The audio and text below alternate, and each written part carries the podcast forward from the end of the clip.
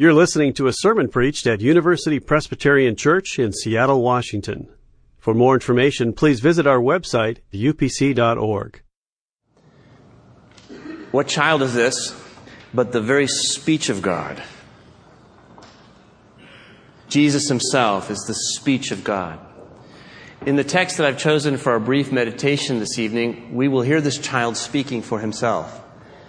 We catch him in the middle of a brief prayer. And so we'll read this together in a moment, but I want you to notice that when Jesus says you, he's speaking to his Father in heaven. And I also want you to catch the word that he repeats again and again and again, and it's a very small word, it's the word in, I-N. I, I want you to see into what it is that Jesus so passionately wants you to be invited. Jesus prays for you in this prayer. So let's read with attention. Would you open up a Bible? Uh, you may be sitting on one if you're in the front row or in the pew rack in front of you. There's a black book. That's the Bible. And our text tonight is John chapter 17 verses 20 and 21. And uh, in the Pew Bible, you'll find that on page 880. John 17, verses 20 through 21. They're on the upper left hand side of the page. And as is our custom, uh, if you're able, I would invite you to stand with me. And as God's people, let's read His Word aloud together. And when we're done reading, I'll say, This is the Word of the Lord. So that if you believe it, you can say, Thanks be to God. Listen closely, you're reading His holy word.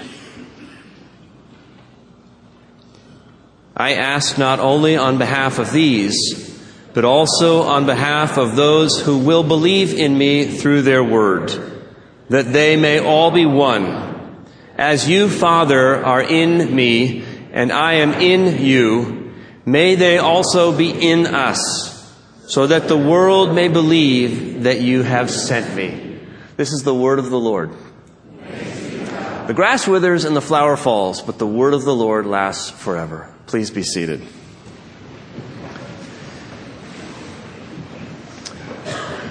Just this past week, we were outside, and all of a sudden, my wife just burst into tears. And I thought, you know, it's a beautiful night. We're out walking the dog, Christmas decorations uh, on all these lovely houses, quality time with the husband. What more could you want? And yet she's suddenly just crying. What? What? What went wrong?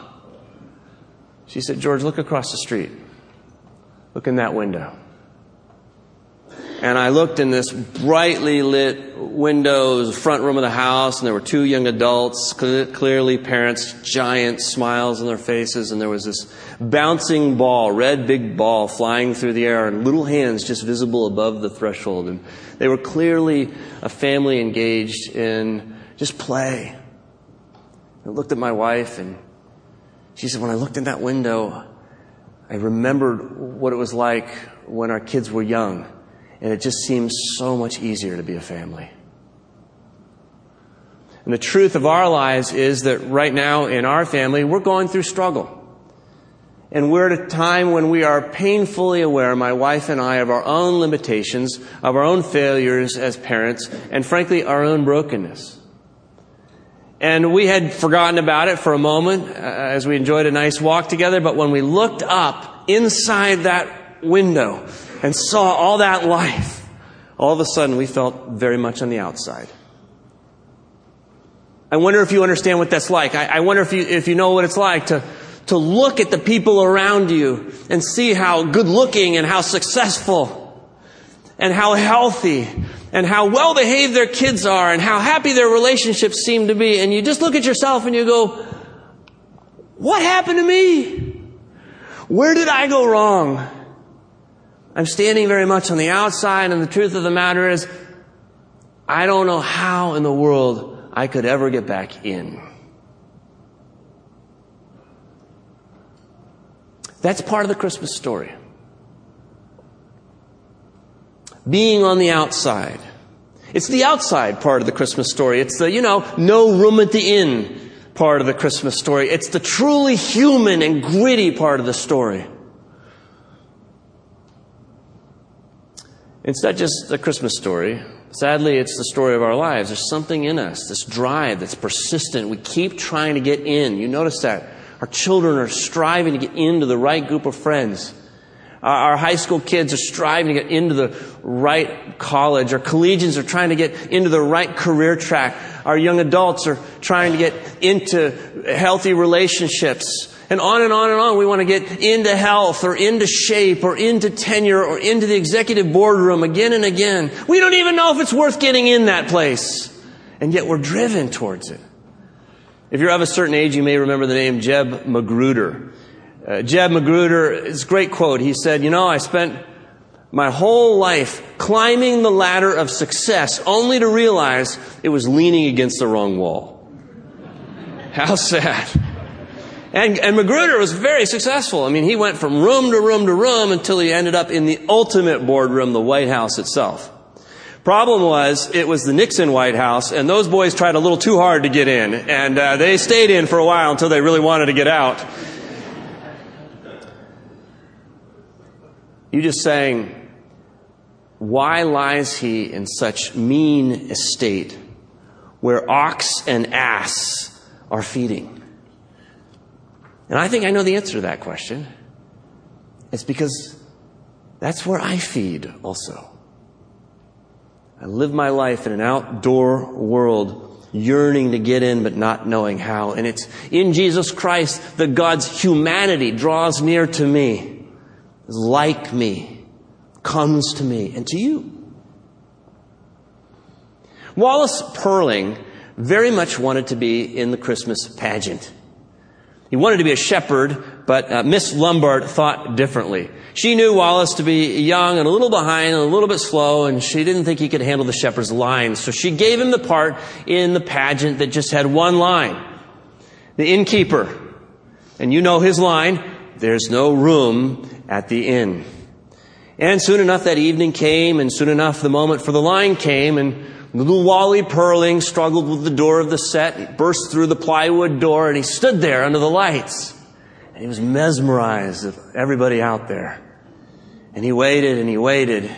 And then the prompt from behind, a whispering voice said, There's no room at the inn. And he said, There's no room at the inn. Trouble is, Joseph answered back. Joseph was standing there with Mary and he began to plead with little Wally. He said, Dear innkeeper, my wife is great with child. We've been traveling uh, for so long and it's cold out here. She's weary and we need a place to rest. Wally was getting concerned. You could see it in his brow. Didn't know what to say. The prompt again, there's no room at the inn. No, Wally says. There's no room at the inn. And Joseph puts his arm on Mary's shoulder and turns her around, and they both press into the outer darkness. Unfortunately, Wally didn't go back into the inn. And in that moment, Wally recognized what Christmas is all about. It just hit him like a ton of bricks. And you could see his brow furrowing. You could see, if you were in the front row, a tear coming to his eye. And in that instant, this little town experienced a very different Christmas pageant from all the ones that came before and all the ones that would come afterwards as Wally said, Wait, Joseph, don't go. And a smile on Wally's face. You can have my room.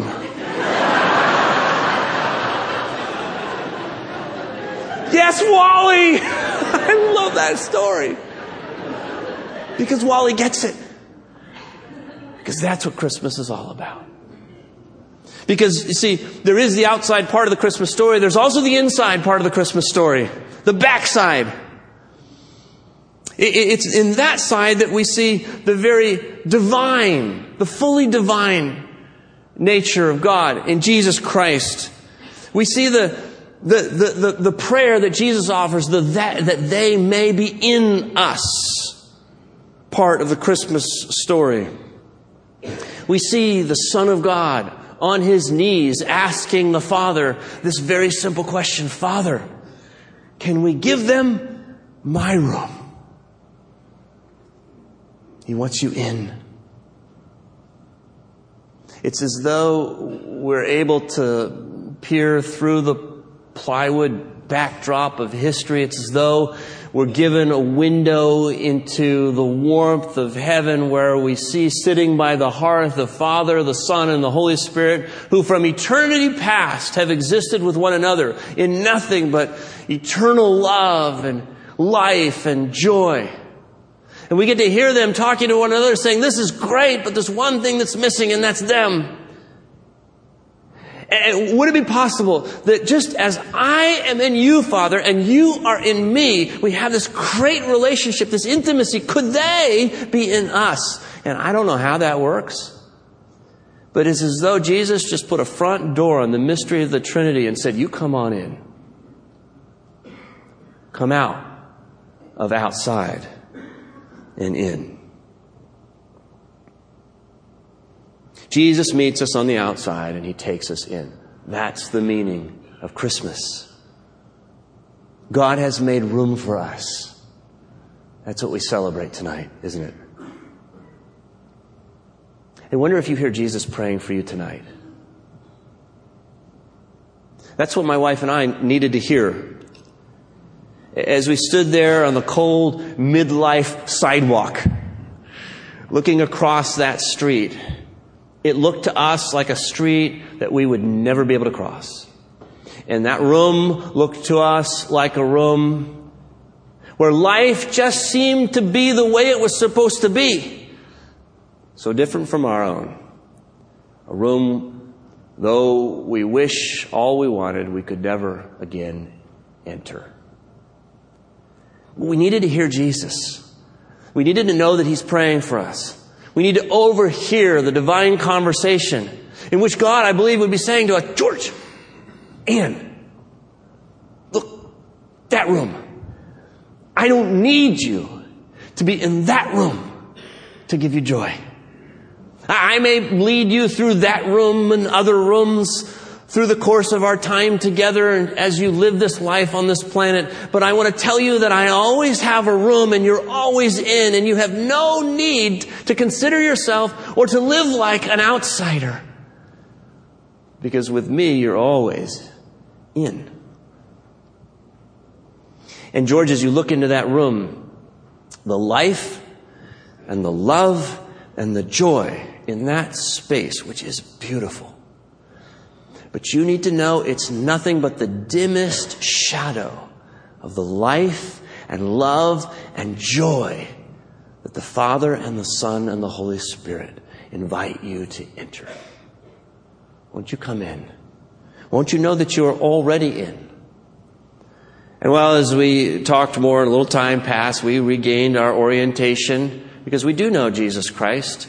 And we, and we did return to a sense of joy in our own lives, despite the problems. I, there was not resolution. Our problems persist and we're smack dab in the middle of them. But what we know now is that while God doesn't always resolve our difficulties, He always promises to walk with us through them. Just as He walks with you tonight. Your God with you. Well, that was for us. What about you? I want to invite you to think for just a moment where are you standing tonight? Into what windows do you find yourself peering tonight? You may say, George, everything's great tonight. I'm having, life is great. It's never been better. And I hope that's true for all of us. But I just know that some of you are like me. Some of you, your world is changing so quickly that it feels like someone has just stolen your life and left you on the outside looking in. What you need to know is that God has made room for you. Even if you haven't made room for Him, God has made room for you. You are in. You got it made. You're not in some physical room. You're in a constellation of relationships that is pure intimacy. And that's what we want when we want to get in anyways, isn't it? Intimacy. And God says to you, there's nothing outside of my grace there is no sin too deep. There is no illness too grave. There is no heartbreak too complete for me to reach you. I'm in you and you're in me. If you could just believe this, if you could just trust me tonight, just trust me. I wonder, are you willing to let Jesus surprise you this Christmas Eve? A couple days after that night, I was outside again. I jog in the mornings, and if you're out jogging these days, you know it's very dark. The days are short, and so again, I was running through the dark in a park, and I was coming up on two joggers ahead. It turned out to be two women. And I, I've run enough to know that I've got to be careful when I approach joggers, particularly in the dark. Uh, so I was coming up fairly quickly on them, and so what I can try to, I don't want to scare them, right? So I said in my very nice inside voice, my best pastoral voice, I said, on your left.